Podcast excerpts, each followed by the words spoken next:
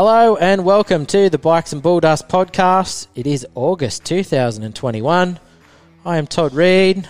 We're at your place today, Jed. Welcome We to the show. Yeah, no, thank you. Yeah. bringing me to me to our own show. Yeah, no, that's it. It's uh, normally we're at my house, but change of scenery today. We're at your place, so it's nice. yeah. Would have been good if we could have sat out the back on the. It's a good day for it. It's just too windy. It, it is a bit. What's been happening, mate? Fresh, fresh month. It's all a bit lockdown at the moment, but we're not in lockdown here where we are, fortunately. Yeah, well, no racing or anything going on or that, but um, yeah, just been tinkering with the bikes, uh, the one two five and the two fifty F. So Woodsy's thrown a setting in the one two five. Oh, Had yeah. big plans to go to the MX Store one two five Cup in Oh, on the Gold on Coast. the Gold Coast. Yep, uh, Yatala, I think it is Yatala Motor Motocross up there. Whatever it is. I know it's been around for years anyway on the side of the freeway there. I did a Yamaha launch there. Yeah, there you go. Yeah. Um, Yeah.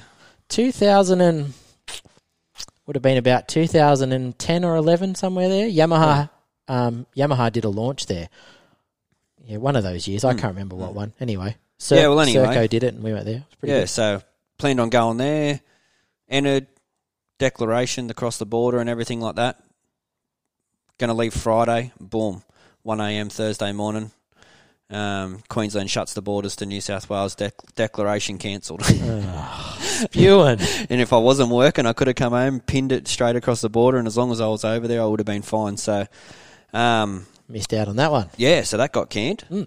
Uh, couldn't couldn't do that, and um, yeah, so I've been just p- playing with the bikes and went to the island two weeks ago, Singleton on the Ripped weekend. it up at Singo. ripping it up at Singo. So that's Gab's favourite track. So I took her up there and she enjoyed it. And Nice. yeah, what about yourself? Well, I got the adventure bike out. So I've had both bikes out this month. It's been unreal. Yeah. Stoked. So I got the Africa Twin out, and um, one of my mates, Paddy's, just got his L's Oh, yeah, not that yeah. long ago. Uh, he's got a KLR 650, which is like pretty ag bike looking. Looks like something like out of Dakar in 1989. But anyway, good old bike, like goes forever. Good to just learn on as a first adventure sort of thing. So he's got one of those. So I said, right, let's go for a cruise. So we went out, all out the back of Cessnock, and anyone that's been to the Hunter Valley to the vineyards, you'll know that uh, the big mountain range behind it, the Broken Back Ranges. So we went all up across the top of that, came out at Wollombi through Cedar Creek, and then um, came back home, had lunch at out the vineyards, and that was a good old day. I had got some new tyres on the Africa Twin as well. I got Pirelli Rally STRs.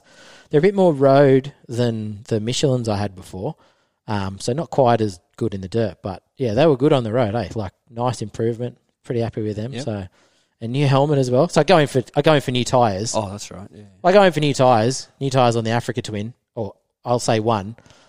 I Come in- out with two. well, I, I thought I'll get a new rear tyre for the Africa. Uh, uh, yeah, come out with two tyres and a helmet.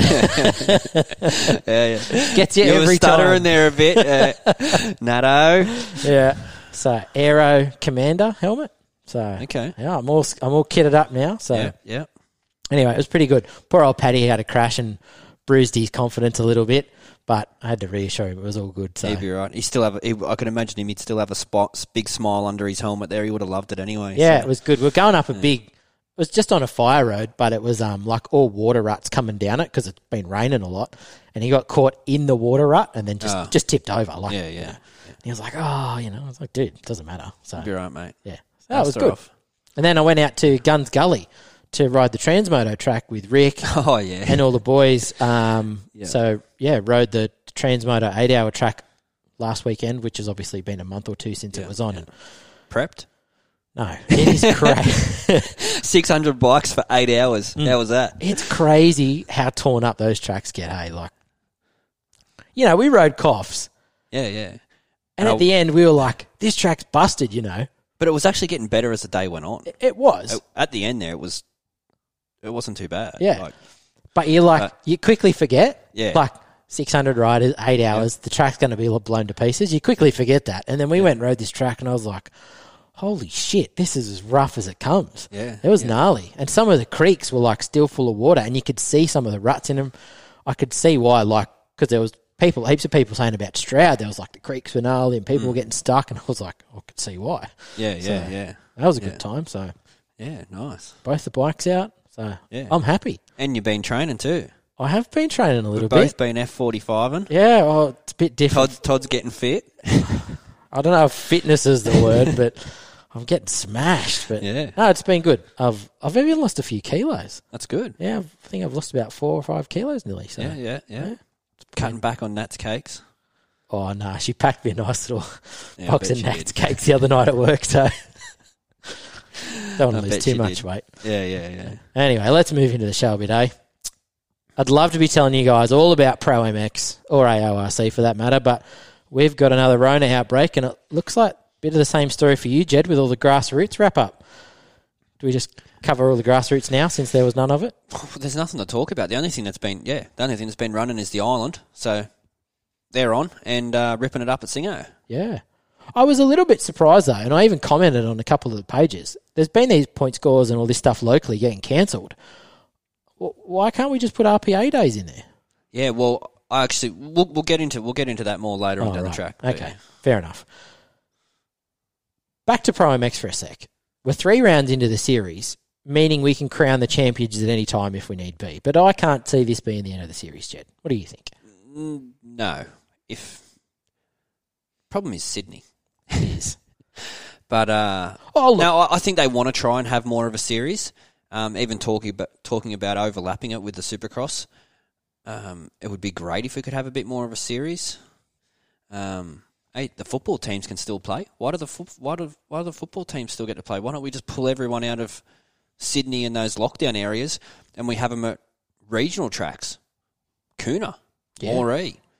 Just put people in isolation for 14 days, and let's get this series going on out in the you know in our regional tracks. Why not? yeah. Why do we have to go to the same tracks? I, kind of thought that a little bit too. Like, I'm not sure that the whole hub idea would work very well because you got so many privateers, all this type of stuff. But I did wonder if there's a possibility where we can go, look, let's move it to regional areas and maybe we can set the top pros up in regional areas That's right. and make something happen. Like, you know, okay, go there once, quarantine for X amount of time, and just stay out at Moree, Mudgee, Moree, Moree. yeah. Coonabarabran, like, you know, Why not? Tamworth. Footy Like, teams can do it. you could go to these places and set up camp there somewhere, find some property and set them up there. And surely you could get some sort of travel exemption. It doesn't have to be a hub. Most of your privateer races come from regional areas. Like, how many people are from here in the Hunter Valley? Like we said last show, you know, Whiteman, you got Dylan Wood, you got Josh Whitehead, like the list goes on, Jai Dixon, you know, and then there's not too many guys that live in these lockdown areas that are privateers. So Yeah. if you go a bit regional, maybe something could work. But I also saw on the calendar that they're saying, oh, look, it could overlap supercross with motocross and that. And I kind of thought, oh, I don't like the sound of that. Like, I wouldn't like to be a rider going between the two because you can't No. have you can't have your bike set up for both. Yep. So it's not at all feasible to go to your suspension guy and say, "Hey, look, I need a bike set up for this and a bike set up for that." Some of these guys only have one bike; they don't have spare sets of suspension to throw under their bikes for supercross and motocross. I don't think that's the best idea. And I got thinking, why does supercross have to be run and finish before Christmas? I don't see a logical reason why it has to. Why can't we run supercross when motocross finishes? Like, even if they said, righto, supercross is going to start in December. Like, I know that's really late, but like, what's, why not? Hmm. What, like, can't we run it December, January, February? In a normal season, that would never work. You know, we've seen Tanti Wilson, these guys go to the States and ride Anaheim, you know, which we want them to do. But they're not going to Anaheim next year. No one's going to Anaheim next year. No. so, yeah, I kind of thought, well, I wonder if there's the possibility of go, righto, look, let's try and allocate up until December when it's stinking hot to run motocross. And then let's try and run an Aussie Supercross Championship December, January, February when it's stinking hot. Run it at night, blah, blah, blah. You know, I can't see there too many being too many venue issues with everything that's going on at the moment. Crown the champions then. Mm. So, just an idea. We might talk some AMA motocross too, Jed. Coming up here pretty soon. Why not, eh? Yeah, That gives us something to talk about. Yeah, well, there's not much happening around here. MXGPs, it's been pretty flat out in Europe. Have you been watching much of it? Uh, a few of the highlights and stuff, like Herlings on the weekend. It was What a- good, wasn't it? What a machine. Mm. Yeah, and dude, the tracks, they're so good. Yeah. New bike seasons here. Triumph. What do you make of that whole announcement? I don't know. what are they going to look like? It's interesting, isn't it? Yeah. Never thought of that. Remember when Aprilia brought a dirt bike out? They still have a dirt bike. No, they did Yeah. though. Yeah, that and twin cylinder Yeah, thing. and look funny. Yeah. Yeah, I wonder what Triumph going to do. Don't know. I went looking around though at the whole like how Triumph works and like what are they all about and stuff and where are they made, who makes them, all of that sort of stuff. So they've got an R and D department in the UK. So it's the Triumph brand is owned by a British family. So it's not like, you know, publicly listed or anything like that as far as I could see, but it's owned by a British family that are cashed up. They do all of the development and specialty stuff in the UK in their R&D center and everything gets made in Thailand. And then it gets shipped around the world from Thailand. And so as far as I could see, that also really helps them quite a lot because apparently Thailand have a lot of free trade deals with a lot of countries, which helps gets the bikes into places like Australia without taxes in other places around the world, which helps keep the cost of the bike down. So the brains behind it comes from yeah the UK, but the manufacturing stays in Thailand, and some of the parts even get made in the UK, shipped to Thailand for assembly, like cranks, hmm. cams, things like that, and then they get built in Thailand and shipped out around the world. They're the current supplier for Moto 2. So they supply all the engines for the Moto 2, like Moto GP bikes. They're a 765cc triple. So I kind of was like, well, you can't really say much about the engines because they've been pretty bulletproof and those guys are good and they rev good and you don't hear anyone whinging about Triumph. Never Moto- hear it. Yeah. I've never heard a complaint. No. So I guess they're okay. So I'm kind of not worried about the engine stuff. So I was like, man, I think this could be maybe not immediately, but if they don't stray too far from the status quo, I think it could be a pretty good thing. And I think being te- teed up with Carmichael too, as long as they take his um, feedback on on board and everything, they could develop a really good bike. Yeah. Like, so Interesting. Imported in Australia, uh, this is Triumph at the moment uh, by Peter Stevens. oh yeah, yep. So they're backed at the moment by someone pretty decent. Like Yeah, Peter Stevens aren't a small importer. Like No.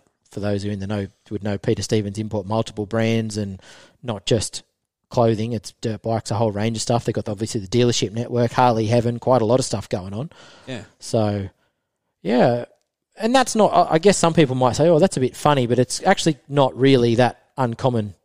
Like previously, Husqvarna used to have an independent dealer in Australia. KTM, up until a couple of years ago, had an independent Australian dealer. It's really only the Japanese brands that have their that own their own Australian presence. So interesting. Be good to see. What do you make of the new YZ125? You're a Yeah. 125 and a Yamaha guy. Yeah, yeah. Well, I wasn't going to upgrade my one two five. Mine's a nineteen model and it's done stuff all, but I've seen these. I'm like, oh, I think I'm going to have to update Gab. She's like, yeah, yeah, yeah. So um, I'll leave it a little bit, but um, can't find much on them. Like obviously they've released um, some information saying you know upgraded engine and suspension and stuff like that. Obviously the plastics and everything are different, so um, they're going to change plastics, tank, all that. They've kind of gone for the um, where what would you say? I guess like on the YZs now, where the tank's incorporated inside your Yeah, one piece shrouds. Del- yeah, one piece shrouds, Delta box frame. Um, so that that'll be good. So your stickers won't peel off your tank anymore. Got to look good. That's right. Yeah, so it'll look good. I just can't find much on the engines uh, as to what's changed, and we are talking about it before. Obviously, cylinder, um, cylinder head, and exhaust and stuff. Um, but as for the bottom end of the engine, it kind of looks the same from what you can see in the photos. Um, listening to Keith Rink the other day, um, podcast, and he hasn't been able to get his hands on one either. Spoke to the Yamaha guys. Of course, they said it's good. Oh well, yeah, it's good and improved. Um, I like it. yeah, I want one. yeah, So we'll wait and see. yeah. I've got a soft spot for the YZ125. They're a bloody good little bike. Yeah, I get on mine and I'm like, this thing is so fun. This is sick. So Be interesting. Hopefully, we can get a ride on one, and Yeah, that'd yeah. be pretty fun. yeah, that'd be good. New CRF 250 launch is going on pretty much at the moment as we speak in the states. About time. Hopefully, it's good and lives up to the hype. I saw a few people getting around saying, "Oh, I wonder if it's still going to have the old classic Rondabog Yeah, yeah, of the old days." Still tarred with that brush, unfortunately, but Yeah. hopefully, it's pretty good. It looks good. Yeah, it looks looks really good. Well, it looks like the 450 now. Mm. Yeah. Um, I like the tank on it. I, I, I, I'm a sucker for the red bikes. They look so good. Yeah, I yeah. love the red bikes. They just look so Oh, nice. It's almost time to upgrade. Oh, oh, the Husky's all right. I like the Husky. Spy pics getting around of the new KTMs too. That I don't know if you'd call them 22 and a half or 23 models or factory editions or whatever, but I saw a couple of spy photos of the what potentially could be a new KTM. So I think that's just around the corner. Okay, already. Bit early. Yeah, maybe they'll come out as a factory edition, like you know how Yeah, they do yeah. that for the Supercross. Yep. So I kind of wonder if we see the American team, you Mm. know, which will be Webb, Musquin, possibly Plessinger, Yep. On a factory edition come Anaheim or who knows whenever the season starts. That's Yeah, what they're yeah. saying, Anaheim. But Yep. yeah, interesting. Bit going on in the space of new bike releases. It's There good. is. It is good. Nice to see. Nothing from um, Kawi and Suzuki yet. So No, Kawi's pretty recently updated though. Like that 250F only came out. I think it was last year, wasn't it? yeah, yeah, yeah. So it's pretty new, and they don't have an off-road range. So yeah. yeah, Speedway. We had uh, the first few rounds of the World Championships, the Speedway Grand Prix on. Um, Max Fricke and Jason Doyle in that championship. We're going to try and catch up with Kurt Shields and get some chat about that happening with him. So yeah, last I looked, I didn't get the the re- weekend results from uh, the Speedway because there was a round just on the weekend. Um, but those guys were around that top ten. I think they were like 9th and tenth or tenth and eleventh. So pretty good showing. I thought Doyle might have been a bit more up there than that, but he won a few heats and things, but yeah, hasn't quite shown it in the final. So maybe we see him get it happening a bit more later in the year, Jed. Yeah. Max Whale killing it again in American flat track. Halfway through the series, 15 point lead, and uh, three overall wins, wins, which is more than anyone else in the championship. So Yeah, that's pretty cool. It is Aussie pretty over there cool. killing it in the American flat track, which you know they regard pretty high over there. It's a big thing. It's not you know it's bigger than over here. oh, way bigger So- than here. You know, Aussies in motocross and flat track going good. It's great. You been following the rally too, Jed? It's Chucky Sanders. He's in the States at the moment, I see. But uh, World Rally, we had Silk Road in Russia. What a place for a rally. Sanders got three stage victories out of five, so like he smoked it. Uh, fourth overall, hindered by a ninth on day one and a one minute time penalty, which obviously brought him back a bit to that fourth overall. There's three more rallies to go in the World Championship. Last one is in November in Abu Dhabi. Your Yamaha boys didn't go so well in this one, Jed. That Kalahari Ferrari bloke, no good. And uh, Andrew Short had some issues. So Yeah, okay. I haven't followed the rally too Yeah. much this month, but yeah, I just watched a few highlights and was looking at it all because I was interested in it, following Chucky. And yeah, yeah. yeah, so that Matthias Walkner one, he's the Austrian guy that rides for KTM. He won it. So yeah teamed up with Toby. Yep. Yeah, so that's about all. And let's get into some AMA stuff, eh?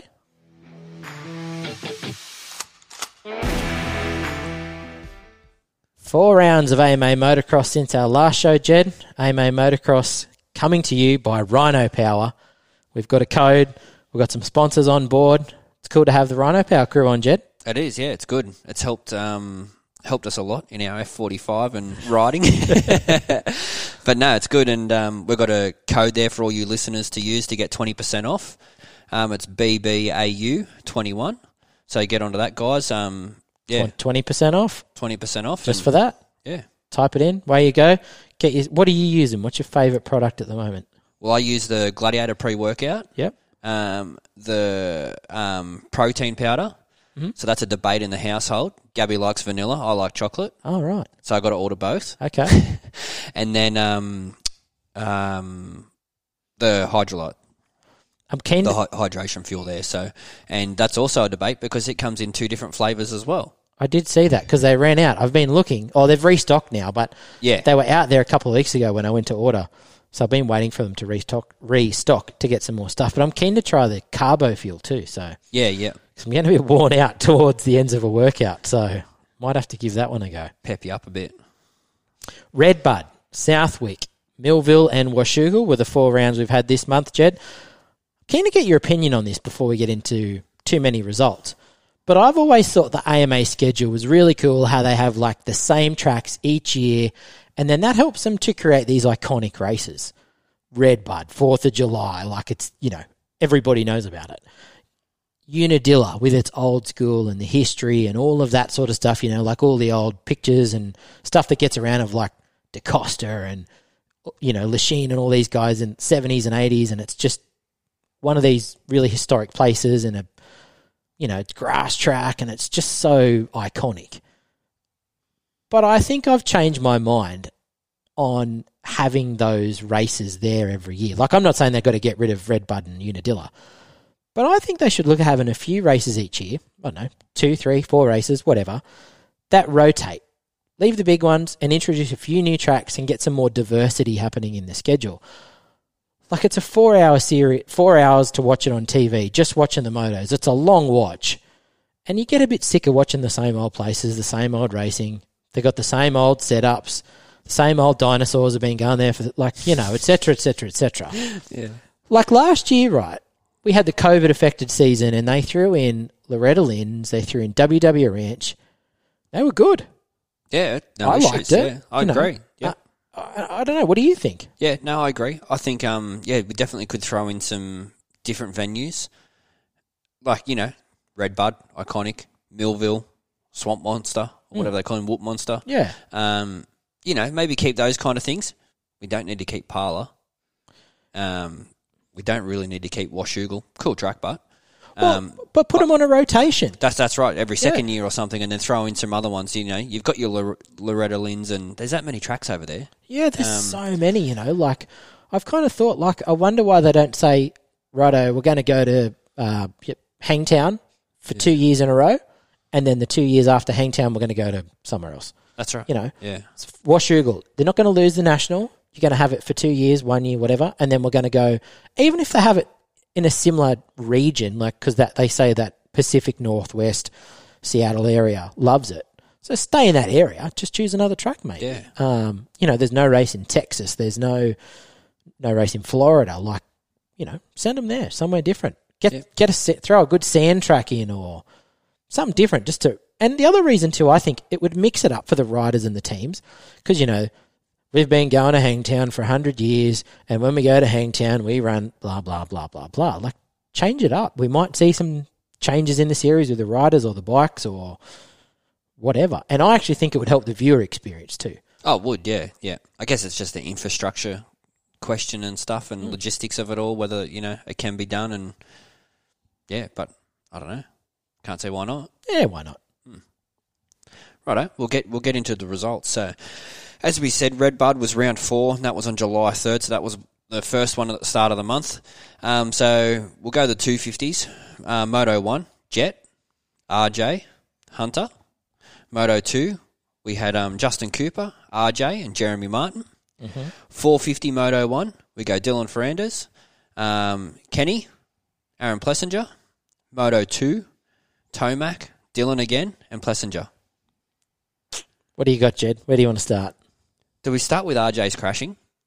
I've got that down here a little bit later, but we'll bring it up now. Do we give him the prize right now? Oh, Here's the medal. Here's the prize for the most crashes in a season. over these four rounds within a month, he must be sore. He's a machine, he just tips over Yeah. all the time. but comes back. I know. How fast is he? What about that one moto? I can't remember where it was. I think it was a bit later in the series. He went past Hunter Lawrence like three times in the same race because Yeah. he kept crashing. And Hunter's thinking, probably thinking, look at this idiot. Yeah, what is he doing? Yeah, I, crazy. I, so fast, but just on the ground all the time. Yeah, yeah.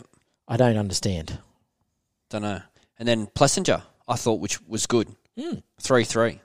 It was. He's been a bit off the boil since then, but he's been riding really well, man. Like, yeah, he, I'm impressed by Plessinger. I think it's going to be interesting to see how the whole team change affects him going into next year. But Yeah, our follower, um, I love off road. Oz, he'll be into me now. yeah, yeah. I Oh, you're on the was going yeah, good. that's right. You're on the Plessinger bandwagon now. Oh, no, he's he's going good. He's yeah. I feel like I said this in the last podcast or to someone or somewhere, and I'll probably say it again because I think Ferrandis goes on to be the 450 champ, right? But I got to be honest and say I didn't see this coming. Him being, I don't want to say dominant, but like hmm. him being so consistently at the front of the pack. It's his first year on a 450. I know he was last year's champ, but I don't really think the stars were aligned for this to happen. Like he's just made it happen. He's got four moto wins, lots of seconds and thirds, and he's only been off the podium once so far this year. Impressive. Way more impressive than anyone else to me. He's wrapped it up. Yeah. I, I think That's he's it. the champ. Yeah. It's early, but I think he's the champ. Righto. While we're on, hang on, while we're on red, Redbud, did you see that crash of Austin Forkner on the leak, the, the case out? He, no, I didn't see that. He sent it did I see it? and sent the, the Rocco's leap, and he went Oh. like two and a half. Did you see Kenny's? That's that's what I was thinking. That Yes, was, that's what was. I saw that too. And with his wrists. Well, his wrists are obviously okay. yeah, that's right. The plates held together. I would have disintegrated into dust. I reckon if that was me. Yep. Wow, but yeah, I saw the Forkner one, and I was just like, oh my god, Yeah. crazy. That's another thing. Like we we can go back to talking about the rounds, right? So we talk about the the, the Rocco's leap. That's the iconic part of that track, right? Mm. They could hardly even jump it. The Yeah. whole idea is you go there to watch that, to watch someone jump the Rocco's leap. They could, and you want to see people jumping it. You want to see the top guys every lap, boom, hitting it, chucking fat whips, whatever you know. And you know, fifteen to twenty or twelve to twenty, probably not going to be able to jump it. The guys couldn't jump it. Like Yeah, I don't understand it. no, yeah, that was weird. Yeah. Track prep going wrong. Yeah. Anyways, round five, Southwick, 10th of July, 250 Moto 1. Uh, we've got Hunter Lawrence, RJ, Jo Shimoda. Pops his head in there. He did. Moto 2, Hunter, Justin Cooper, and Jett again, two brothers, which is good. 450 Moto 1, we go Dylan, um, Barcia, and Plessinger. Moto 2, Tomac, Kenny again, and Dylan. Cooper Webb went six five for fifth overall. This is his best race of the season to date. He's now over at the 83 camp, which is Chad Reed's old place, as we know. That's his Yeah. new training area where he's going. Do you reckon we see a podium out of Webb before the end of the year, Jed?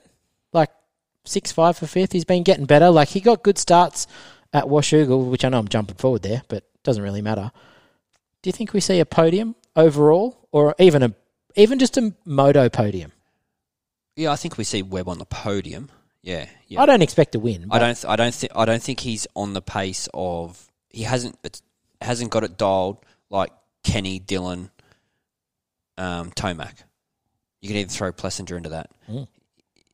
He's got something going on. Some something's not right, or or what, whatever's going on. Probably on the podium. Yeah. Yeah. Hunter Lawrence, 1 1.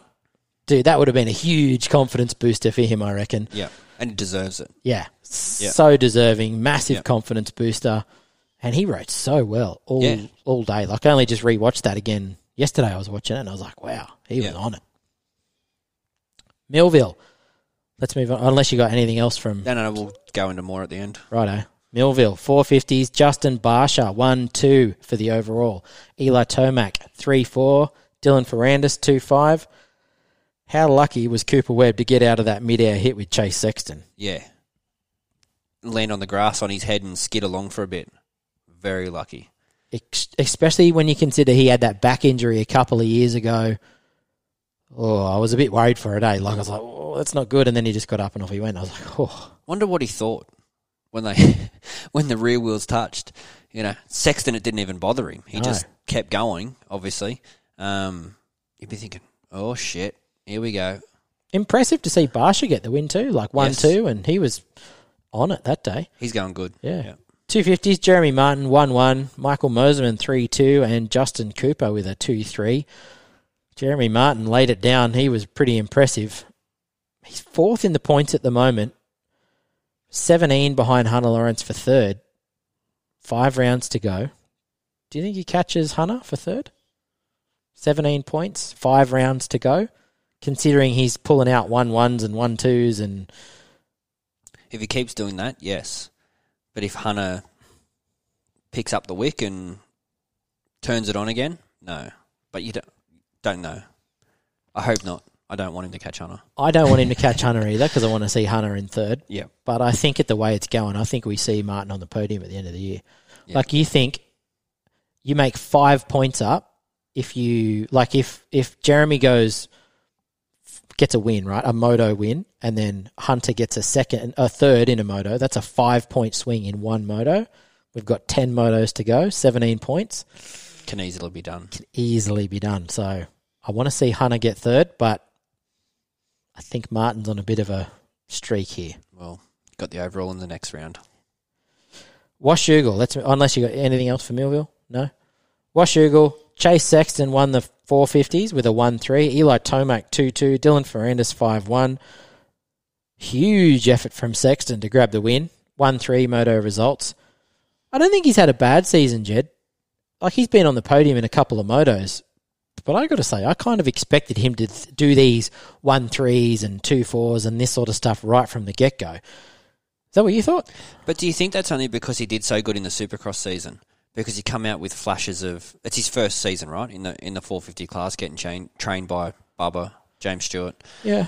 Um, do you think you've got that perception because he did so good in Supercross, like flashes of brilliance, and wiped himself out? That that that you're thinking that. Whereas if he didn't do that, you would be, oh, you know, top five, top ten is good for his first season Yeah, you're probably right. because that's how I think. And I think just finish the season. Just don't crash. you're probably don't mess right. around and finish the season. I was equally impressed though. Like you think last season when he stepped up to the 450 for motocross because he won the Supercross, the whole Salt Lake City thing, and then he did really good outdoors. And he even, I think it was he won that last round at Pala at the end of last year. Maybe that just set the tone a bit high, I guess I kind of expected more. But then yeah, like he has been doing good. But He's good. He's consistent. He's fast, but just Hey. needs to stay on the bike. yeah, no, you're right. Yeah, Marvin Musquin three five for fourth overall. He's eighth in points. I'm a bit of a Marv fan. You are from the start of the season. I have start of. Supercross season I because have- you didn't like the power rankings. No, I didn't. That's right. I was a bit grumpy Yeah. about that. Up until that first moto podium with the three five, his best was a seventh. I mean, what a weird season for the KTM guys. Like, I'm just a bit like, from What's- being dominating yeah, to top 10. it's got to make me think something's either happened with their training program accidentally or with the bike accidentally, because we've never seen them in the last, God, I don't know, five years be this far off the money. And we've never really seen the guys in the KTM camp agitate for change. Like Cooper Webb has been very actively agitating for change with bike and with training, and he's moved compounds, and he's been actively saying, I'm changing this on the bike, I'm changing that on the bike, and we're working on the bike. I can't really remember the KTM guys saying, like Dungey or whoever, we need to change this, we need to do that. Marv's a pretty quiet guy anyway, but hmm. just seems Yeah, I don't remember any of that either. I guess they had issues with the air shock and stuff, and Dungey playing around with, with that. But I don't know for for Coop to leave the Baker's factory and be going to the eighty three compound. What what what's going on after after it's given him so much success? And and yeah, why is Marv not doing as good? Like Yeah. he's been historically very good Yeah. and very consistent. Odd. Anyway, two fifties. Jeremy Martin three one. RJ Hampshire two three. Justin Cooper one eight. With a hectic crash there in the second motor and Washougal up that horsepower hill. That was Horsepower crazy. Hill, yeah, yeah. They didn't show that on TV. I No, was to- some dude in the crowd. Yeah, it. yeah, yeah, yeah. yeah. That's Put it on his I Insta. think That's where I that. saw was it. like, bloody hell, he was hooking. But I wanted to talk about Pierce Brown. 12th in points behind Austin Forkner. He went 6 4 for fifth overall. This is Pierce Brown. And it was by far his best effort in what's been a pretty inconsistent season. And he was a bit the same in Supercross, too, if you think about it. I'm not sure if this this 6 4 for fifth is the, the thing that goes out and you know helps him to become that top five guy. But I mean, it's good for him to show some speed and get up there and see the gas gas up there. Yeah, something different for sure. Yeah, Yeah, was- and in the in those last couple, couple of rounds, he ha- you, you're going, oh, gas gas, two fifty class. Yeah, I've done that. I've sat there and gone, oh, yeah, righto, they do have a two fifty team. and Mosiman the same, like starting to poke his head into the battle a bit. So Yeah, cool to see the gas gas guys get up there. Jed, I got a question for you. The Rocky Mountain ATV team, 450 team at the moment, they got Savatgy and Bogle, good bikes, factory program as we know, solid ride. Going into next season, are you keeping Savatgy and Bogle? Are you looking to keep one or the other? Both? What? Who um, would you be shortlisting? What would you be doing if you're running that show? If you're Michael Byrne looking for the next guy, well, if you're Michael Byrne, you want you want Tomac, Kenny, oh well, Cooper Webb. You know, Goes you, without you, you want all them, but you need the money to get them right. I think I'm keeping Savatgy. Okay. I think he has come a long way. You got to think he's changed three, four bikes in the last two to three seasons. Well, yeah, 250 to 450, and then that was Kawi's, obviously, and then he went Kawi, Suzuki, Suzuki, JGR, KTM. yeah. Yeah. Yep. So he's changed three or four teams in the last three seasons, right? Mm. And I think from where he started um, to where he is now with that Rocky Mountain team, he's made progress. And if he can stay healthy, I think you know he'll he'll he'll get better, and we'll see Savatgy's name in the in the points again. In the top 10s. Yeah, if he can stay on the team and he's got the development and the bike and the testing and everything, I think he's good. Bogle, mm, I'd like to keep him, but I just don't think he's been as impressive as what Savatgy has been. And if you could get someone else that's a bit better, well, yeah, I might. What would you do? I think I'm probably leaning the same way. I think Burner's done a pretty good job with Savatgy and helping him improve and all the rest of it and whatever else is going on over there. And like you said, changing teams and all the things that are going on certainly haven't helped. I'm not a huge big Savatgy fan, but a lot of respect for him. So yeah, I think there's no reason to let him go. Yeah, I think you've got to keep him. And uh, Bogle, I'd be on the fence. Like, kind of no reason to keep him, but he seems like a good guy. Why would you want to let him go? So I can't see why you would keep him. But then I'm kind of looking at it. I'm like, who do you put in his spot though? that's right. Who do you put in there? Yeah, Exactly. that was the thing I was sort of looking at. I'm going, mm, I don't know about keeping him, but then I don't know who else you get. So Yeah. tough one. I would be looking in the 250 class though if it was me. I would be trying to draft someone up from there. But even then, there's not really anyone that's going to be coming coming up this year. There's not, That's- but like I would be going for one of those guys because I think that there's a bit of potential there in some of those riders. yeah, yeah, yeah. Like I think, like they're going to want to stay 250 class and probably go for the dollars. But like, if it was me, right, I would be looking at someone like a Hampshire. I would be looking at someone like a. I was going to say Jordan Smith then, but no, he crashes too much. So, yeah, yeah, yeah. so maybe not him. But I would be looking at the star guys, Justin Cooper, like you know. yeah, you're not getting one of them. No, I know you're not Yeah, Christian Craig, but yeah, same. that's who you go for, I reckon. Get them on a 450. I think they'd be great on those bikes. Yeah, they probably would be. I just don't think you're gonna you're gonna be getting them, but I, I think you're probably with the right. mo- with the money and everything, you know. So yeah, I think you're probably right. Eli's last minute dashes. Pretty impressive, isn't it? What happens in the first moto to turn around and come and win the second motos? And his his last minute run for it at Washougal, how fast was he going? And and like I don't know, you know, you're not there, you're not Eli Tomac. Could have he done it differently? I think he put in too much effort at too late in the race. He put in too. He was having to get around Sexton, right? And Sexton wasn't wasn't going to give up the position. And then by the time he caught Ferrandis, that was he was kind of spent, you know, and he only had a few corners to catch him. Had he put a little dash in and earlier on in the moto, I don't know, and then had a bit of a break and then put it into put more effort into Ferrandis, he would have got him. I, I, I think. Um, Dylan did good to to hold him off, obviously.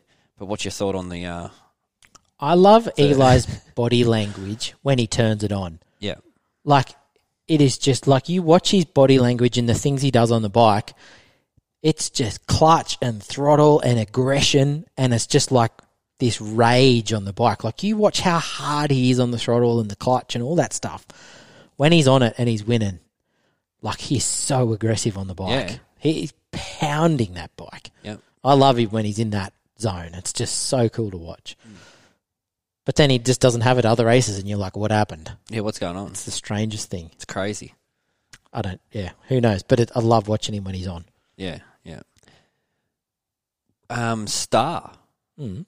moving to the goat farm. Yeah, well, so Yamaha headquarters has moved from California to Georgia.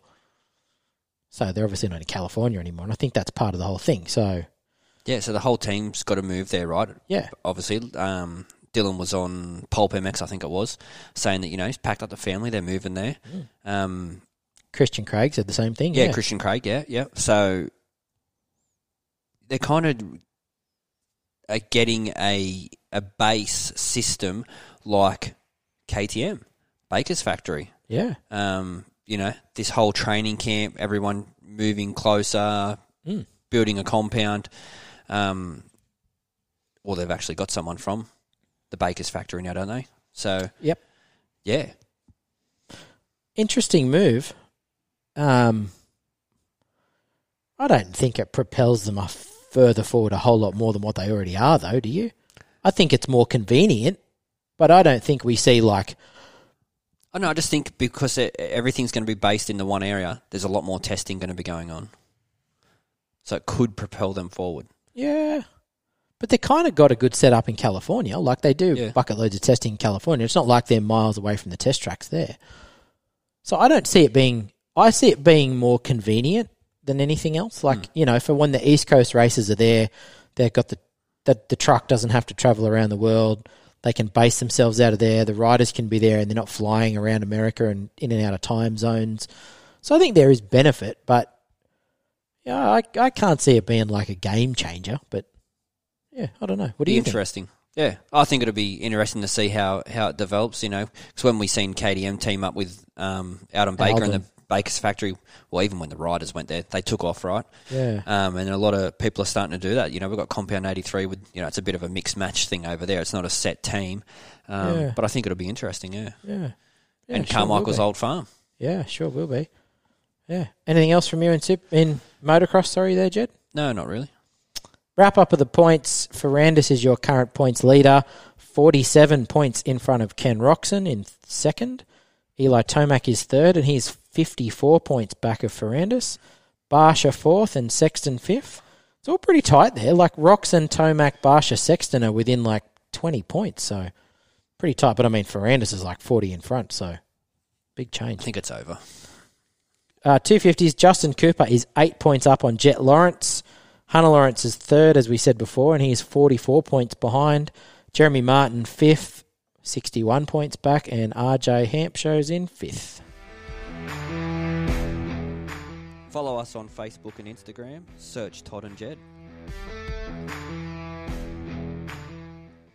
Take two, MXGP's Jed. We had a bit of an audio malfunction there. We had an Anaheim, Anaheim one coming up. Yeah, it was. We had all the wrong stuff going on with our buttons here on the My bad. on the podcast machine. But anyway, so I'm just going to throw it out there, Jed, before we get into the MXGPs.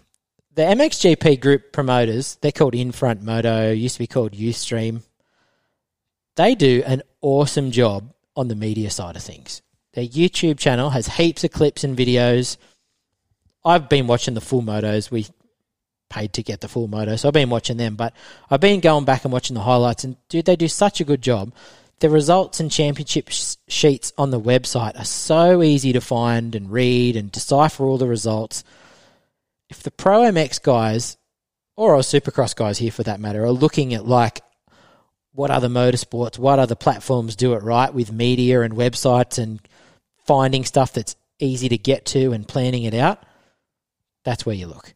MXGP. It is just clean, easy to use, easy to find. The knowledge is all there.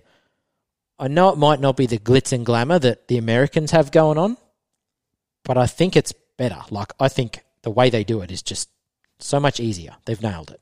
What do you reckon? Yeah, I think it, think the same. That's a, as I was saying before. I think it's um reminds me of the Formula One website. You know, that's kind of like the same base as that. Um, you can YouTube all the stuff, races, everything like that. Um, it's like a tier one. You know, tier one website to go on and get all your information off of.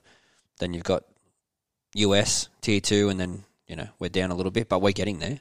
And Yeah. yeah, they could base it off that, and I don't know what development is in required in that or or needed, but yeah, definitely. Yeah, I don't know either, but I just like how it's like one or two clicks and you can find whatever you want. Yeah. Whereas like these American sites, man, you click here, click there, get rid of this pop up banner, go past that ad. Yeah. Oh no, you can't click here. It only shows first, second, and third. Click there. Oh, this takes you to an article. I don't want an article. I want just the results sheet. Like Yeah. they just make it hard. Um, I think Pro MX do a decent job here. I'm not saying they don't, but yeah, yeah. if you're going to look at anyone as the benchmark, they do it right in Europe. Anyway, moving on to some racing. Round three, uh, Maggiora. I feel like I say this for every Euro track, but man, some of these tracks look cool.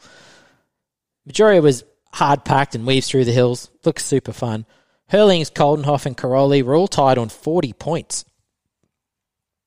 Never seen that before. All No. top three, your podium were all on 40 points. That was Yeah. certainly a bit different. Um, you ever seen that before, Jed? No, I can't say I have. Yeah, I- No. Yeah, Yeah. no, I can't either. eh? it's weird. High highlight in the 450 class for me was Glenn Coldenhoff grabbing his first overall podium on the factory Yamaha. It's his first year on the factory Yamaha. He was a bit invisible at the first few rounds and sort of has been here and there since. But 4 2, he went in Italy. Thought that was pretty impressive. 250s, uh, Matthias Guadagnini, Maxime Renaux, and Jago Geerts were 1 2 3. Jed Beaton, 5 7 for 7th overall. And Wilson Todd, 15 18 for 18th. So this Guadagnini kid, 18 years old, straight out of EMX, which is the European MX class. 18 or 16? No, he's 18. This Oh, is yeah. Guadagnini on the Red Bull KTM. Gets his first big GP win in his home country in Italy. And yet again, Red Bull KTM are looking good for a run at the championship. Tom Vialle has had some injuries and issues there. Uh, so Guadagnini's on the KTM Decali team. So he's on the same team as uh, Tony Cairoli and Jorge Prado. So for those of you who don't know, Red Bull KTM in Europe is actually two teams. There's two outfits there. Herlings is on one, and with Rene Hofer and I don't know who else, can't remember off the top of my head. Uh, and then the other team is Guadagnini, Cairoli, and Prado. So interesting there. But yeah, dude, MX2, he's looking good. Like first year in the, well, not, I think he did some races last year, but super impressive. Beaton and Todd, quite GP for those two there in Italy.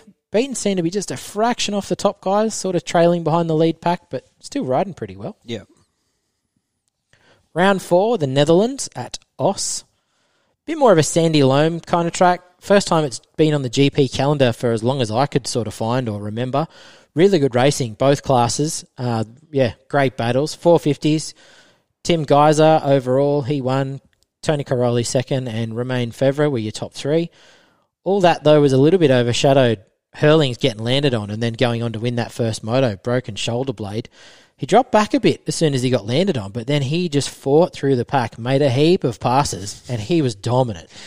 He's probably cranky, I think. He was sending it, man. Yeah, like yeah. you would never have known that he was injured. Yeah. Yeah, really impressive. He would have had the adrenaline going through him and Mm. off he went. 250s, Jago Geerts put on a bit of a clinic, 1 1. Jed Beaton, best race of the season, 2 3. Kay de Wolf, 5 2. And Wilson Todd, he actually went really well, hey, uh, um, 6 12 for ninth overall.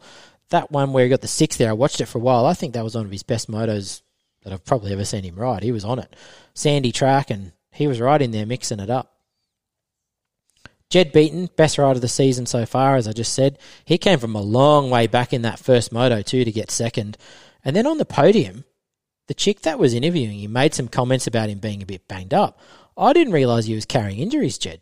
Kind of explains his slow start to the season. Yeah, I didn't know either. Yeah. Um, he hasn't posted anything or that that I can remember or nothing's been released or talked about, so Well, I can't remember the girl's name, but she's like, oh, you know, a bit sore and sorry, but good result. And I was like, what?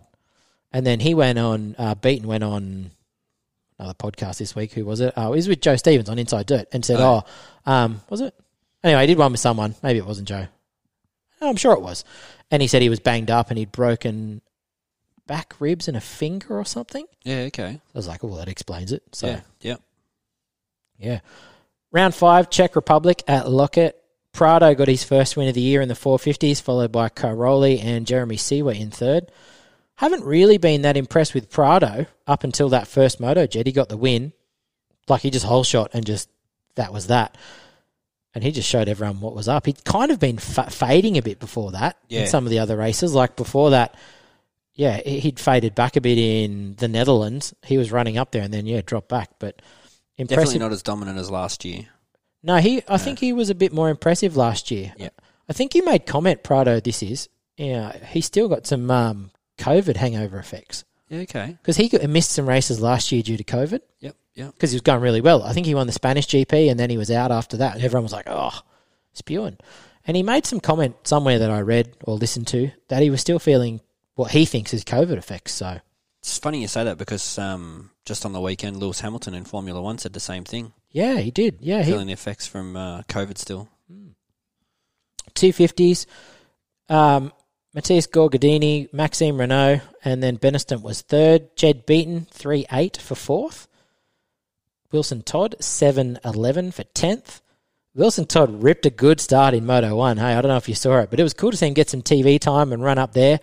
He faded back, didn't quite have the pace of those top guys, but he was pretty steady. Seventh must have been a huge toe. Like, just that's their speed. I know I can run it for a bit. Didn't quite have the fitness, but I was impressed with Wilson Todd. Any opinions there, Jed? Yeah, no, I th- think the same as you. You get in the get a good start, you get in the groove, you get up the front and try and tag onto those guys, and I think that's what he did. Mm. Whereas he's had bad luck with his starts in the other rounds, and you know it's the same as in the Pro MX, in, oh, you know Lucas Oil MX in the US. Mm. Same thing, you know, don't get a good start. They're not, they're kind of not up there unless they're doing a tomac and punching through the packs. So. yeah, round six, Lommel as if it wasn't tough enough in the sand. It rained and it looked thick. It looked crazy. Nasty. Eh? You want no part of that, eh? No, no, no. 450s. Romain Febvre grabbed the win. Herlings second overall. Pauls Jonass third. Herlings's Moto one win. Fresh off a shoulder blade injury. That's tough. Yeah, well, it's still it's still injured. It's still it's still not healed. I know. You know, um, I don't know how bad it is. I've broken my shoulder blade before. It's not that bad an injury. Like his might be really bad, so I don't want to speak for him because I've got no idea. But like when I did mine, it wasn't that bad. It was just like a little bit uncomfortable, if I could put it mm. that way. So if you can run through the pain, should be okay. But it is quite uncomfortable at the same time. Well, he's pretty good with injuries. He's had a few over the years. That's it. Yeah, so he might be used to it. He might be. But it was impressive. Um, as you said about the track, like riding in the sand and, you know, you're pulling on the bike a lot. You're trying to keep that front wheel high and, and everything like that. Like, I would think that would affect his shoulder blade. I would have thought so. He said it in the podium. He's, he's not riding loose and flowing on a normal track or anything like. Even though that's still going to hurt your shoulder blade, but you know, he's um, the guy's a weapon. He said that in the interview at the end of the race. He said, "Oh, look, I've had my arm in a sling for ten days, so I'm really feeling that arm, that side of my body's quite sore from the sand, but he obviously managed it pretty well. Like, yeah, unreal. Yeah, um, Romain Febvre, before we move on to 250s, Romain Febvre, much better on the Kawi this year. World champion in 2015 for Rinaldi, Yamaha at the time. And he's been a bit all over the place since then with injuries, changing to Kawasaki a couple of years ago. Looks like he's got his act together a bit. Found some form. He's been right up there. Uh, yeah, he's been hurt, injured, whatever. And I've sort of been a bit like, oh, I think Febvre sort of won that title, and then that's going to be the best of him. But he's really picked it up this year. Yeah, I don't know. Any thoughts there, Jed? Nah, I don't know. Like, yeah, impre- impressive. You know, season before, and I don't know. Fair don't know. Hasn't done much. Yeah, fair enough. I thought he's been really good this year. Yeah. 250s, Yago Geerts, K Wolf second, and Maxime Renault third. So this K Wolf kid, He's Jed Beaton's teammate on the Huskies, and we were just talking about this off air. He went 16. 3 1 at Lommel on the weekend. He's 16 years old. Pretty impressive for a young kid. He's not had one of these big superstar careers either. Like, I went back through and tried to find some results, and he won like a Dutch Masters Championship on an 85 and got second in a World Championship once, which is unreal. Like, but it's not like one of these kids like a he's won a 65 championship and an 85 championship and like one of these just been to Loretta's and mm. none of that. And then he rode EMX for one year after getting off an 85. Now he's up factory Husqvarna on a 250 and he's just dead set competing for a world championship at 16. He's he's back in the points. He's eighth in points. Wasn't his home track, was it? Did you look that he up? He is Dutch. Oh, yeah. Yeah. Um, so it wasn't his home track, but being yeah, Dutch, yeah. he's, you know, rides in the sand all sand, the time. Yep, and admittedly, right. a couple of rounds before that was the Netherlands at Os, and he was super impressive there too. Like he was mixing it up with Beaton. Yep. So he is better in that sandy, soft stuff. But like, he won a moto, beat all of them guys at 16 years old. Yeah. If he keeps this up, he could chalk up a few world championships. Like he straight up beat Jago Geerts in Moto 2. Doesn't get much better than that. It'll be interesting to see going forward, well, for the rest of the season, how he goes. If he can continue on this path, like even if he doesn't win, right? If he's top three and he's challenging those guys, that's impressive. Oh man, that's you know that's very impressive. So yeah, like like I said, straight up won yeah. a moto at Lommel and beat Jago Geerts. Yeah. Like don't get much better than that. Quick wrap wrap up of the points, Jed. before I get to a couple of questions for you, Tim Gajser is leading your 450 championship or MX1 by five points over Romain Febvre. Uh, Tony Cairoli third, who's nine points back. Jorge Prado is fourth, 14 points back. Jeffrey Herlings fifth, 42 points back. So it's tight at the front. We're not quite halfway through the series there, but with 14 points separating your top four, 40 points separate your top five. I, I, I don't have any series predictions. I don't know who's going to do what from here on out. Like, it wouldn't surprise you if Herlings catches fire, reels off motos. Well, we thought Herlings was going to be out a week ago. Like he was injured. Now there goes his season. Hmm. Back in the points. Gajser didn't have the best weekend there at, at Lommel. He, one of his roll offs broke in the first moto, and he had No he pulled my trick where he got the streamers out the sides. But and but don't they have a ruling where they've got to pull in and they can't ride with no goggles? No, he had goggles on. Just the streamer broke. Yeah, yeah. And then he said, you know, he had no vision and no goggles of that. But I don't think they can pull their goggles off and um and throw them on. You know, you just. I know, think if, you're if you can't see, you just pull it off and throw it off the side of the track or I- something and keep going. But I don't think you can over there. They've actually got goggle stations set up in the pit area where you've got to ride in and grab a fresh set of goggles and go again. No, you do because there was Yeah, riders doing it, but he still had his goggles on. I just kept them on. Yeah, Yeah, yeah, yeah. So you can't throw your goggles. You have to have goggles on. Yeah, But he just right. kept them on because there was just this reel for the whole moto. Yeah, yeah. And they kept saying on the broadcast, when's he going to pull in for goggles? Yeah, yeah. Blah, blah, blah, you know. But he didn't. So solid ride for him. Uh, 250 points. Maxime Renaux, currently red plate holder. Mattia Guadagnini second. Ruben Fernandez on the Honda third. Jago Geerts fourth. And Matthias Borromei is in fifth. So no Jed Beaton in there, unfortunately. Mm. Renaux's about 26 in front of the pack, and then it's pretty tight after that. Again, especially with Vial out, hopefully we get beaten, find some form, and a few other guys mixing it up in there. It's been pretty up and down in that pack, and like we just said, Kay de Wolf, he's eighth in points.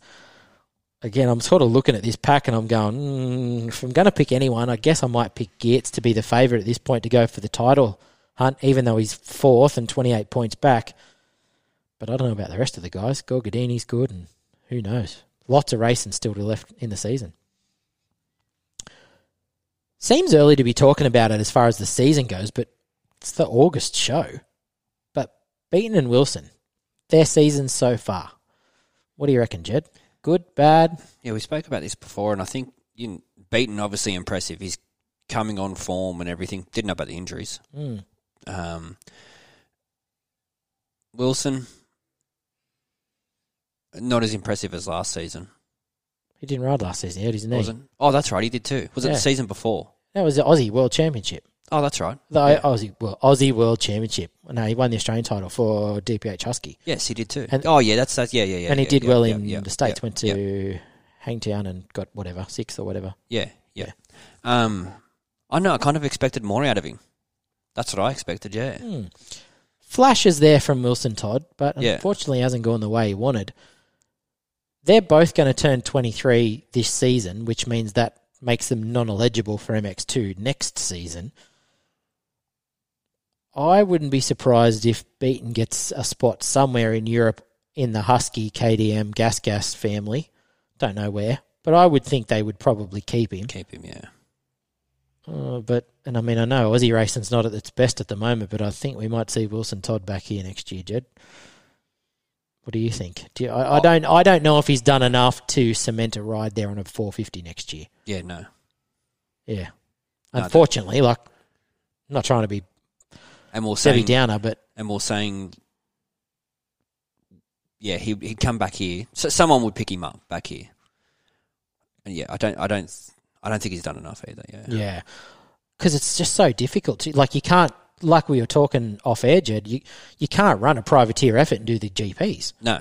No. You, you can't do it. no the amount she's of not money. a box box van job and no, drive around. no, you can't just throw the gear in the iLoad and off you go. Yeah, like that's not how it works in the GPs. yeah. you know, you've got to pay big money to ride those races. They're all around the world. You've got to Mm. be accepted into that series. It's not just. And then I can't see there being an attraction to go and race EMX, like the MX 250 class, which is where we see Bailey Malkiewicz at the moment, by the way. So didn't talk about that. It's cool to see him back in Europe, though. Yeah. Yeah. Definitely. Yeah. Yeah. Left left Australia, went back over there. So I was a bit of a surprise. I didn't see that coming. yeah, no, um, because uh, it's who, who'd he leave? who was the team he was on over here? He was signed. Yeah, he's going to ride for WBR. Oh, that's right. Yeah. Um, I was like, oh wow. and then he One, rode. one, Ha- one minute he's here, the next next week he's over there. I was like, well, like, he rode shit. Yeah, yeah, that's right. and I was yeah. like, oh, yeah, right. Our next thing is in Europe. I Yeah. like, oh, wow. yeah, I was surprised with that as well. Yeah. Um, I don't know. It's still it, there's, there's still too much of the season to go, and weird things happen. He could get a ride, like he could fill in for someone, Yeah, you know. yeah. yeah. But uh, I don't think he's been as impressive as what what we kind of expected. I guess you would say. Yeah, or yeah, what maybe is expected out of the teams Yeah, too. You know, like not to say he hasn't done good, but Beaton's finding his form at the right right time. sure is. So plenty of racing left, and go the Aussies. If you have a question or something you would like to talk about, send us an email or message us on Facebook and Instagram. Still a little bit to go here, Jed. If you guys are looking for who the interview is this month, unfortunately there isn't one. We um, had some timing issues. It's our days off at the moment in between our roster, and it just didn't work out. With uh, we've actually got a couple of interviews that were sort of in the process of lining up, but fell through. Uh, interesting one for some of our older listeners is that we're organising a catch up with the crew at Staintune Exhausts, Jed. Um, If anyone remembers them, yeah, they reached out to us there, I don't know, a month ago? yeah, Anyway, probably would have been. something like that. And said, hey boys, we'd love to have a chat. Staintune is now moving um, under the banner of new ownership. So the previous owners who, the founders, started it, and, you know, we all, or not maybe all of us, the younger guys won't remember, but in the when the early four stroke days, like, you know, 04, 05, everyone ran Staintunes at the Thumping Thumpernat Nats. days. Yeah, that's it. um, Maybe we should take Ando along with us. maybe we should. He was of the old Thumping Nats crew. Yeah. And yeah, they're still around. Um, haven't been, well, God, I haven't heard the Staintune name in years until they fronted Same. up in our in our DMs and we're like, hey fellas, and we want to catch up. And so we're in the process of lining that one up. So I don't know when that's going to happen. Might be Yeah. A week, a month away. I'm not real sure, but we're we're trying to organise that. And we've also got a couple other guys that are here in the Hunter Valley that um, we are hearing your requests for the few other people in the Hunter Valley here that we haven't caught up with. We're trying to make it happen, but just for timing more than anything, it hasn't worked out with our rosters. And we've got a cable that we're trying to fix at the moment for one of our mics, Jed. And anyway, we will get to it, guys. So, but anyway, grassroots. What's been happening, Jed? Ripping it up at Singo. Yeah, that's about it. Yeah, There's right. been nothing on, so everyone's um, been cancelling their day. So Lakes cancelled a day. Cessnock cancelled real early. They cancelled when it first the first lockdowns came in. Um, Maitland cancelled their round four point score during the week. They've said no, um, and it's all due to Sydney being locked down and the Sydney people can't come up. Uh, Island's still going, open, everything like that. Uh, they're going to open both days this weekend. They did just cut it back to Sunday only. You can camp Saturday night, ride Sunday. And they're going to go Saturday and Sunday due to a good turnout on the weekend just gone. Uh, I was there a couple of weeks ago. Um, Singo, yeah, still going. They hold one every two weeks or three weeks, whatever it is, ripping it up at Singo. I've So- noticed it's always on when we're working. We need to like Yeah. switch our roster 180, and we need to be working on our off and on when we're working. Well, the first no, so the first six months of this year, it was pretty well on when we were off, and then Oh, and then now it's kind of flipped that it's on when we're working. Oh, Yeah. So Right. so and yeah, their membership works weird. Their membership works off financial year, oh, okay. so July to June. Whereas, yeah, so yeah, if you join up halfway through the year, you don't get a discount. well, I looked stuff, at the calendar the other day, and I was like, man, it's all when we're working. Yeah, yeah, So- yeah. So I had the weekend off, um, just gone, and yeah, so I, w- I went along. Um, it was good, eh? It was fun. It's a fast, um, flowy kind of track, I guess you would say. Little jumps, good beginners track. Yeah. Um, I know it's just fun. Gabby Yeah. loves it. Gabby, no ruts, so Gab loves it. She don't do ruts, so Yeah, you, um, you don't need yeah. gigantic jumps and steep faces to have fun. That's for sure. Yeah, yeah, yeah. So, and I see um, a few people commented on, you know, the clubs cancelling their point scores and stuff, and saying like, well, what about everyone else in the Hunter Valley? Like, you know, what what, about all of us? And why don't we why don't we have a little Hunter Valley series? Or RPA days. I actually commented off our Bikes and Bulldust Facebook Oh. page onto one of the clubs, Yep. and I wrote, Um, so if anyone sees it, it was me commenting, and I wrote, I didn't see it. "Can't yeah. we turn this into an RPA day? Like it was a cancelled point score at." I think it was I wrote it at Maitland. It was this weekend, and I'm Yeah, like, yeah. "Can't we turn this into an RPA day? Like what? Why not? Yeah, they'd get heaps of people. So Well, they get a couple of hundred people. yeah. I, blows Yeah, me well, away. I see Lakes has um, put up this morning on theirs. They're going to have one on the fifteenth of August, an RPA day on the fifteenth of August. So that's in a couple of weeks' time. But um, yeah, why not get a little? Why not? Why not? We just get a little hunter series going. You know, but like, I, Cessnock Lakes, Maitland, boom, done. I kind of also think, like, just run it, run the day. If people miss out, I'm sorry. I'm not meaning for you to miss out. I'm not out to get you personally, Mister Person who lives on the Central Coast. Yeah, I know. I apologise. yeah, right? But there is God knows how many hundreds of members that are not in lockdown that would really like to ride their dirt bikes. correct. Just do it. If some kid on the Central Coast misses out on their trophy, I apologise. Mm. That's the it's the world we live in right now. That's right. I can't do anything about it. Yeah. Not everyone deserves a trophy. I know. So, yeah, I don't know. I guess it's money, time, effort, all that stuff. But there's plenty of people in the Hunter that could still ride and still would ride. So, hey, we might even go because we get more riding in than sitting around. Yeah. Anyhow, Yeah, so that's about it for grassroots, our local MX. There's not much to talk about at the moment. bugger all going on there. Yeah, yeah. Tech tip, Jed. What do you got for us? Yeah, I've got it this month. I might actually have it for the next few months. So, All right. uh, oh, not tech tip, but I've got some reviews coming up. So, um, is this we, we is this going to be Jed's soapbox? Are they No. complaints or are they all right ones? no, mine good. Oh, are Yeah. they? Oh well, yeah. Could be good, could be bad. but Because anyway, I've got a bit of a soapbox happening. yeah, yeah, yeah. That's that's normal. But um, we could, yeah. I've um got a couple of things. We'll, this month we'll talk about um steering head bearings and your swing arm bearings and stuff on a brand new bikes. I've got um been trialing a Mobius wrist brace. So I hurt, Oh, yeah. hurt my wrist uh, four, five, six months ago. Um, don't know why. We'll go into that. But anyway, been running one of them, trialing that out. Um, and I've also grabbed some Ballard's titanium foot pegs. Oh, did you? Yeah. So, On which bike? Well, it was only going to be for one bike. So I got them for the 125, for the 125 Cup, right? to, to, you know, to, to, to, to try. Yeah. And the foot pegs on that seemed really slippery. Um, so I got them to try. But anyway, I rode the 250F on the weekend and they ended up on the 250F. Right. So I've ordered another set for, for the 125. So we've got two sets, but we'll talk about that when. So this is like next, me. next next month or something. This is like me. Goes in for a rear tire and comes out with two tires and a helmet. Yeah, pretty much. Yeah. so anyway, let's talk about bearings on brand new bikes. So Lay know, it out there. I know about this, and I've been doing it for years. Um, you You're know, mechanic. from back when I was a motorbike mechanic and everything. Ac- Back when I was at KTM, Cessnock KTM, it used to be in the main street of Cessnock. We used to pull apart. That was part of um, pre-delivery on a bike. You would grease the steering head bearings on the bikes and stuff. Um, same as um, the the swing arm and that was just part of the thing.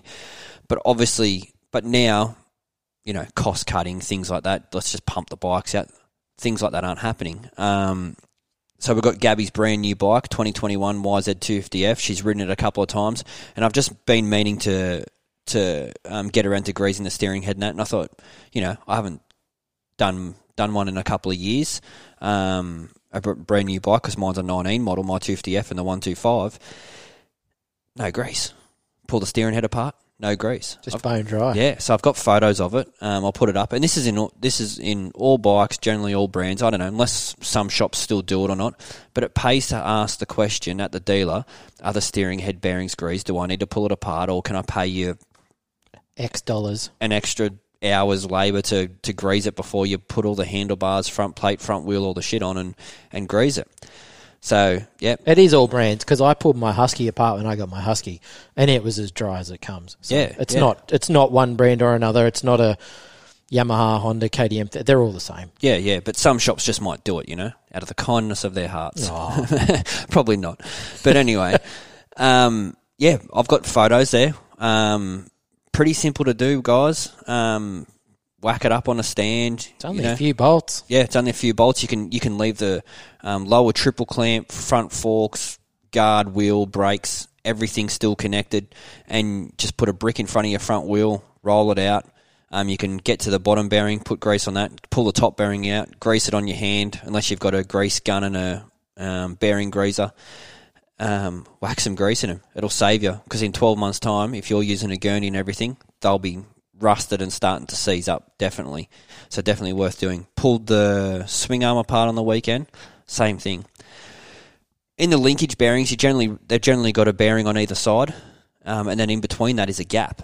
Um, sometimes it's a void, sometimes it's not. Just depends how it's been machined or anything. But you can pack grease in there because anywhere there's a void, water's getting in there and it's going to sit in there. So, um, same as those bearings as well. They're dry, not not fully dry. They've got like a Like a film. like a film, yeah, co- style grease in there. But Pretty if you- much like assembly grease, really. yeah, assembly grease, exactly. Yeah, um, it's clear. um, so yeah, same thing. Get some good high pressure, high temp, um, waterproof bearing grease, and whack her in there, guys. Both swing arm and linkages. Bunnings, super cheap. Repco, yeah, take your pick. They I all just sell went it. super cheap and got some.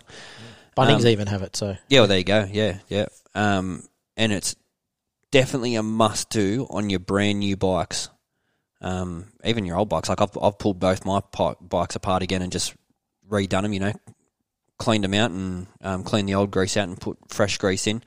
Definitely worth doing. Um, it'll save you money and maintenance in the future. yeah, for sure. We'll go into the other ones in the next month or two. Sounds good. Grease your bearings. Grease your bearings, lube up. That's it. Righto. We I threw it out there the other day for some questions and said, "You guys got any questions for the show, or maybe someone you would like us to interview in the future? Not for this show because it didn't work out. It was a bit short, unfortunately, but we got a few replies, Jed. we did. We got some funny ones. Let's go. Some will read, some we won't. But anyway, we'll go with the first one. Um, this is from 103 Justin. Have you got any info on MX Dome? Do you think it will ever open again? And we both said, well, there's been nothing. No. There's been nothing. The last thing was, it was on a current affair. Yeah. Um, and the company, I don't know, BKH Group or whoever it was, I don't know, some big company that was in partnerships with them said they'd love to reopen it, but just not with the other partners. With the Bartolos, apparently. Yeah, I was going Um, to say it, but yeah. And then there's the Cart Club, which are all involved in this as well, and it's all the big love triangle, and, Yeah, it is. The the cart clubs locked them out, and and yeah. now there's tumbleweeds going across the paddock. So yeah, yeah, yeah. uh, I don't have But- any info on the dome at all whatsoever. Nothing. Mm. There's a couple of people that have informed us along the way of things that are going on at the dome. Maybe I should reach out to them and get some info, but I don't think they would actually have any info either because I don't know what's happening. But anyhow, but I did see pop up somewhere, um, grab my attention. Western Sydney Parklands, um, Eastern Creek Motorsports Precinct future master plan, um, and expressions of interest and draft. And I saw it all pop up somewhere on one of these sites or forums or whatever. Anyway, so at the moment on the Western Sydney Parklands website, there is a Eastern Creek Motorsports Precinct Division and Indicative Master Plan form up. And you can currently make a submission. It's open till the 20th of August, 2021, so it shuts in a couple of weeks. And you can make comment on that. Now, there is a precinct in the Sydney Motorsports Park plan, contrary to what we were told at the Dome. Yeah, because we asked the question. We asked the question at the Dome and said, is there future option to have motorcycle, motocross facilities here at Sydney Motorsports Park? And the answer was no, there's not. Yeah, I think it was. Did he say something about environmental Yeah, well, land or that's 'cause he- boundaries or something? But Yeah, anyway. but that's because of w- where the Prospect Dam is, which is the drinking water supply. So the answer is no for that area. Yeah. But further down in the precinct, because they're actually building the speedway at the moment. I think it's about half finished, so that'll be pretty epic when it's done. New Mm. Yeah. Sydney Speedway. But anyway, there is another spot, and it's, well, I guess you could say, to the southwest of the road race circuit, uh, due west of the drag strip, close, not that far from the M7 motorway. There is a s- spot there that is what they call an opportunity zone. And on that opportunity zone, it said that there could be possibility of future development for motocross and more for training and stuff like that. It said it, as far as I can see on this, it says racing and that. Uh, maybe it did. I didn't see that bit, but could have. In this thing I just read before here on the Western Sydney Parklands, it said it was for motocross and development and junior racing. So get on and have your say. Put something in there. Maybe even say something along the lines of you'd like to see the dome back open. yeah, maybe. Because it's a government thing. Yeah, yeah, that's right. So I'm sure the government aren't very impressed with this whole debacle because the government, allegedly, as far as I know, were one of the people who tipped in money to the facility too. So yeah, that's right. not real good. So I guess to answer your question, Justin, no, don't know anything, but there's a bit of rumouring around what could possibly happen at the Sydney Motorsports precinct with another possible track. So don't know. Don't know. We'll wait and see. Hmm. Next one, Wes Mills, Kim Ashkenazi. He'd be pretty good to get on, I reckon. hey. Yeah, I don't know. Everyone's got a, oh, not maybe not everyone, but I reckon there's a lot of people out there who'd have awesome Kim Ashkenazi stories. oh yeah, I reckon Ando would have a few good ones to share with Yeah, us we'll because he's of similar age. But my Kim Ashkenazi story, like, so I haven't reached out. I've no way how to know would ever get older Kim Ashkenazi either. By the way, if anyone out there, yeah. If anyone does, if anyone's got a our way. contact, Wes, I don't know if you know him, but if yeah, I could see Wes and Kim making some pretty cool videos. if if anybody if anybody doesn't fo- follow Wes Mills, I need to follow Wes Mills because every now and then he'll put up these ripper ripper videos, and Yeah, they're right. they're cool as yeah, okay. yeah, That- yeah. So my Kim Ashkenazi memory, right? This is the first thing that springs to my mind when people say Kim Ashkenazi. So Sydney Supercross in the Sydney Entertainment Centre. And I remember the gear he was wearing, this O'Neill gear. He was on a Honda. And from my little bit of research looking at old gear, I think it was 97. or it might have been Brisbane. Anyhow, whatever year this was, right? Kim Ashkenazi's on a Honda. And they introduce him up there, Sydney Supercross. Hey, you know, Kim Ashkenazi. And he gets up on the big tabletop or triple or whatever it was. And he turned around and he mooned the whole crowd. yeah, there we go. So that's my Kim Ashkenazi memory. So That's a good one. he'd be an epic guy to get on for sure. Yeah, yeah. We'll work on that. Send him our way. If anybody knows him, yeah. Yeah, yeah. Uh, Andrew Jones, fifty-seven. Doofus. Doofus, he's back. yeah. Haven't seen him in a while. Any uh, ex-pro moto rider that was good and could have something, but now just on the beers. Must mean himself, does he? Is he? talking about himself? Do you want to come on the podcast, Doofus? yeah, You're on the beers? he's on the. I think he's back on the beers. Yeah, yeah, yeah. yeah. back in the clubbing days. So, um, yeah, we'll get back to you on that one.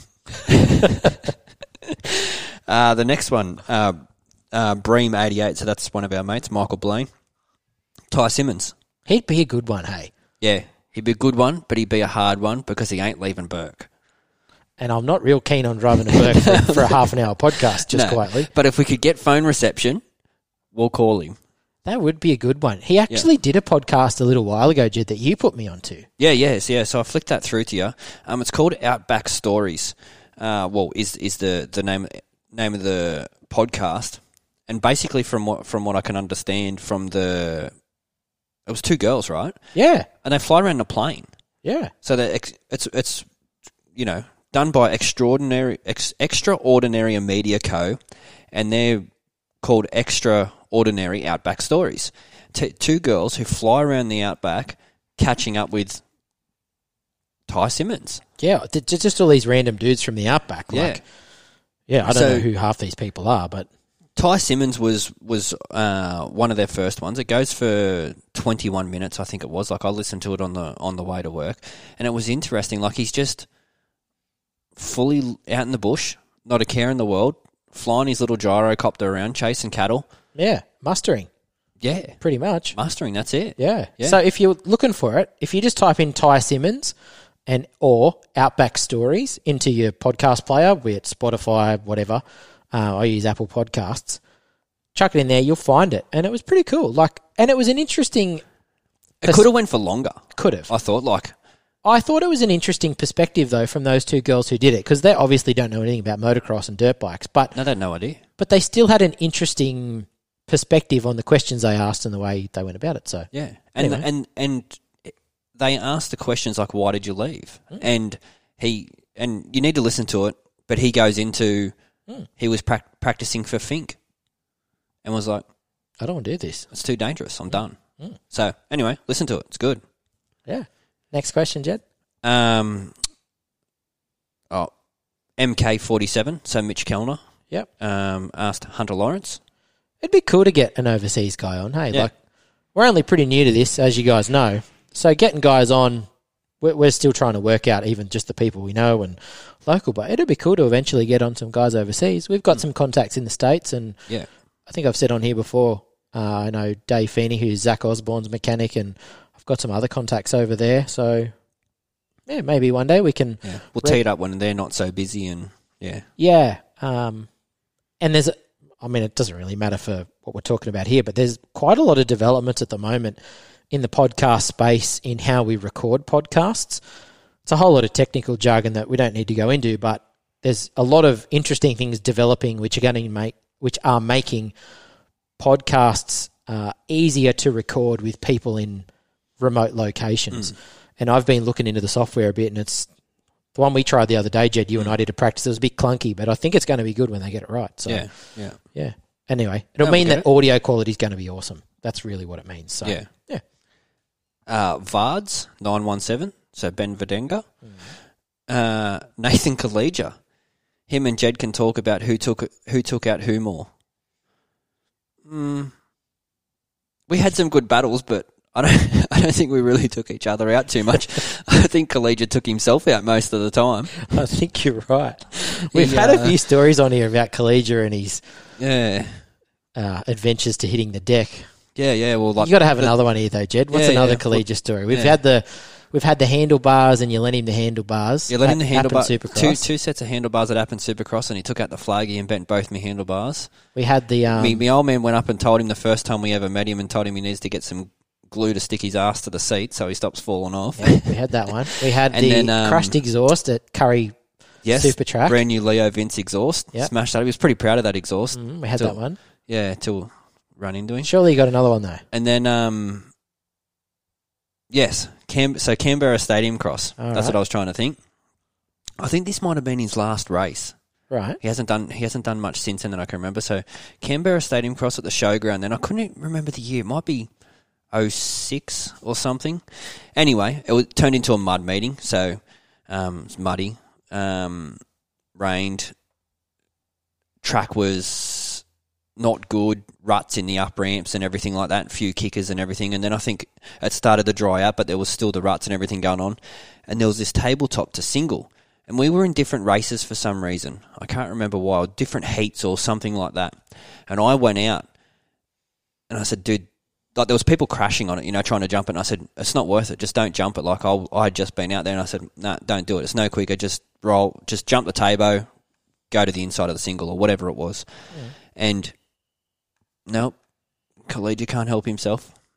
He goes to full send, full send mode, comes up short and uh, hospital hospital right out of there, and he broke his femur um, from memory.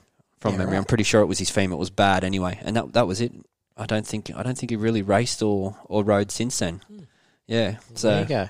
that's a, that's another collegiate story. He's good. Plenty of them. yeah, you know we had some good battles back in the day. Yeah. Last question. What do we got? So, well, Love off road says yeah, this is me, mate. He's going to be into me about Pleasanter. he will be. That's Yeah, going to be yeah. great. I can't wait to see the messages. Uh, Glenn Kearney, Brad Wilshcroft, Stefan Merriman, any old enduro guys. We've actually got a connection here to Stefan Merriman.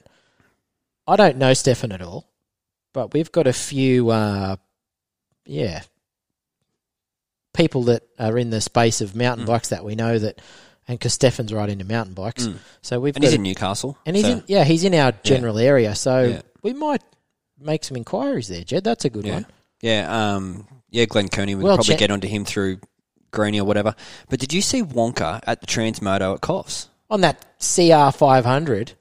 Uh, no, I seen him on Ballard's KTM Oh, did with you? with that pogo stick looking front end thing. Oh, I didn't see him on that. I, I don't know. Yeah, that's an interesting thing. Hey, yeah, yeah. So, um, I know we might be able to s- reach out and get him, but Isn't Wonka's, Wonka's a good guy. I know Yeah, Wonka. yeah. Oh, I don't. I shouldn't say know him, but I've met Wonka a handful of times from back in the KTM days, Yeah. and um, he's a good dude. But isn't it amazing all the um, enduro guys we're getting requests for? Yeah, So- we are. Hey, yeah, yeah. because he. Yeah, I'm sure that Wonka had a, a CR 500 at Transmoto as well that he was riding, Yeah, well, when I sent him, that was on the restart. I sent him at the restart um, and he was on Ballard's. due to the, KTM. crash, and yeah, he was on the, the KTM with the I don't even know what you call it, pogo stick looking front end. It had a shock shock absorber up where the front plate's meant to be. So, um, Yeah, um, there was. a Uh, what did I hear? Oh, he Ballard did a podcast with Jace McAlpine. yeah. Gypsy, yeah. So and I listened to to that. that. It was on there, and he spoke Yeah. about it. It's pretty Same. interesting. Yeah. Yeah, yeah. So listen to that, and then we've had yeah other requests from people for um, local other local motocross people. Yeah, so there's a few other people here in the Hunter that are, I guess you could say, common or famous names in the sport.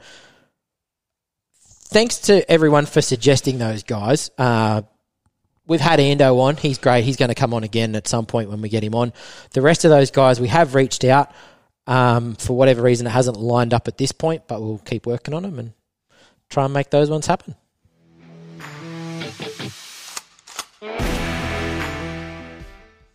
Well, I'm about out of words, Jed. Don't say that very often. That's a first. Actually, before I forget, Oh yeah. we'll have to work on it for next month. But we've had a request for Reedy's whinge session.